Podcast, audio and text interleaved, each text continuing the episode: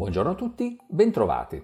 La scorsa settimana l'attenzione è stata polarizzata dalla Federal Reserve, che ha significativamente aumentato le stime di crescita economica per quest'anno, portandole al 6,5%, che è il ritmo più elevato dagli anni 80, ma intende comunque mantenere la politica monetaria invariata.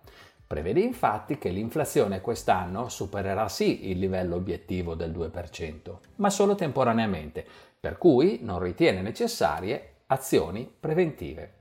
Un messaggio simile è arrivato dalla Banca d'Inghilterra, che ha registrato il miglioramento dell'economia, non ha espresso preoccupazione per il rialzo dei tassi e ha escluso l'ipotesi di rimozione degli stimoli. Gli effetti della riunione della Federal Reserve si sono visti soprattutto sul mercato obbligazionario. Il rendimento dei titoli di Stato americani sulla scadenza decennale è salito ulteriormente, passando da 1,62% a 1,73%. Ciò significa che gli investitori si aspettano maggiore crescita economica, maggiore inflazione e, ad un certo punto, l'avvio di una graduale normalizzazione della politica monetaria. Per quanto riguarda i dati macroeconomici, l'indice della Federal Reserve di Filadelfia sull'attività manifatturiera ha mostrato un fortissimo miglioramento in marzo, travolgendo le attese e bilanciando così i dati su produzione industriale e vendite al dettaglio, che in febbraio sono stati invece leggermente inferiori alle previsioni. In Cina la produzione industriale e le vendite al dettaglio di febbraio sono state migliori delle attese e in forte crescita rispetto al mese precedente. Nel contesto di queste rosee previsioni sulla crescita americana, i listini azionari non si sono lasciati turbare più di tanto da tassi di interesse in salita.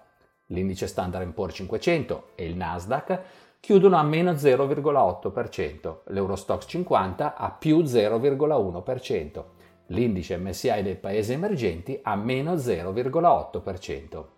L'oro è salito dell'1,1%, mentre il petrolio chiude la prima settimana in forte ribasso dalla fine dello scorso ottobre, con il Brent a meno 6,8%.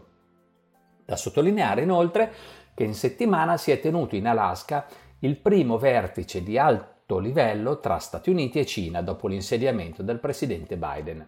L'incontro non è stato affatto amichevole e sono tornate in piena luce le gravi tensioni tra i due paesi. Per ora non si sono registrati effetti di rilievo sui mercati finanziari, ma l'evoluzione dei rapporti tra le due potenze rimarrà sicuramente tra le principali variabili da monitorare in corso d'anno.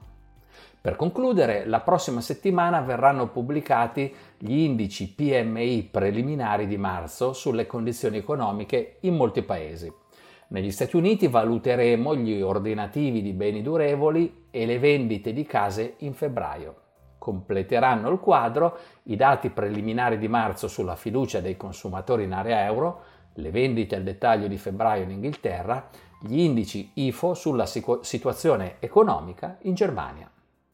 Affinché il buon andamento degli attivi rischiosi possa proseguire, sarà cruciale che nei prossimi mesi l'economia americana riesca a mantenersi in quota senza rischiare eccessiva inflazione, che innescherebbe a sua volta una reazione restrittiva della banca centrale. Occorrerà anche che le altre parti del mondo, che ancora mostrano qualche fragilità, come l'area euro, riescano finalmente a decollare. Vi ringrazio per l'attenzione, vi saluto e vi do appuntamento alla prossima settimana.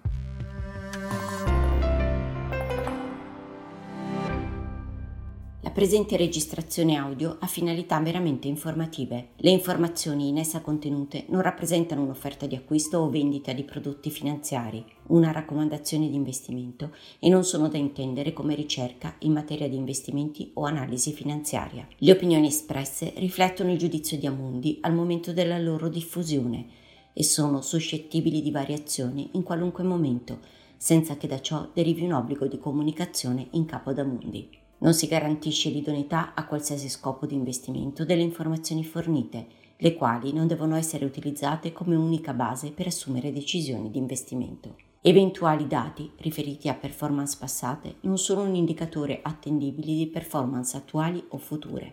Investire comporta un sostanziale grado di rischio. L'investitore, prima di qualunque investimento, è tenuto a prendere attenta visione della documentazione relativa allo strumento finanziario oggetto dell'operazione, la cui sussistenza è disposta dalla normativa vigente. Le informazioni contenute nella presente registrazione audio non sono dirette alle US Person, così come definite nel US Regulation S della Securities and Exchange Commission.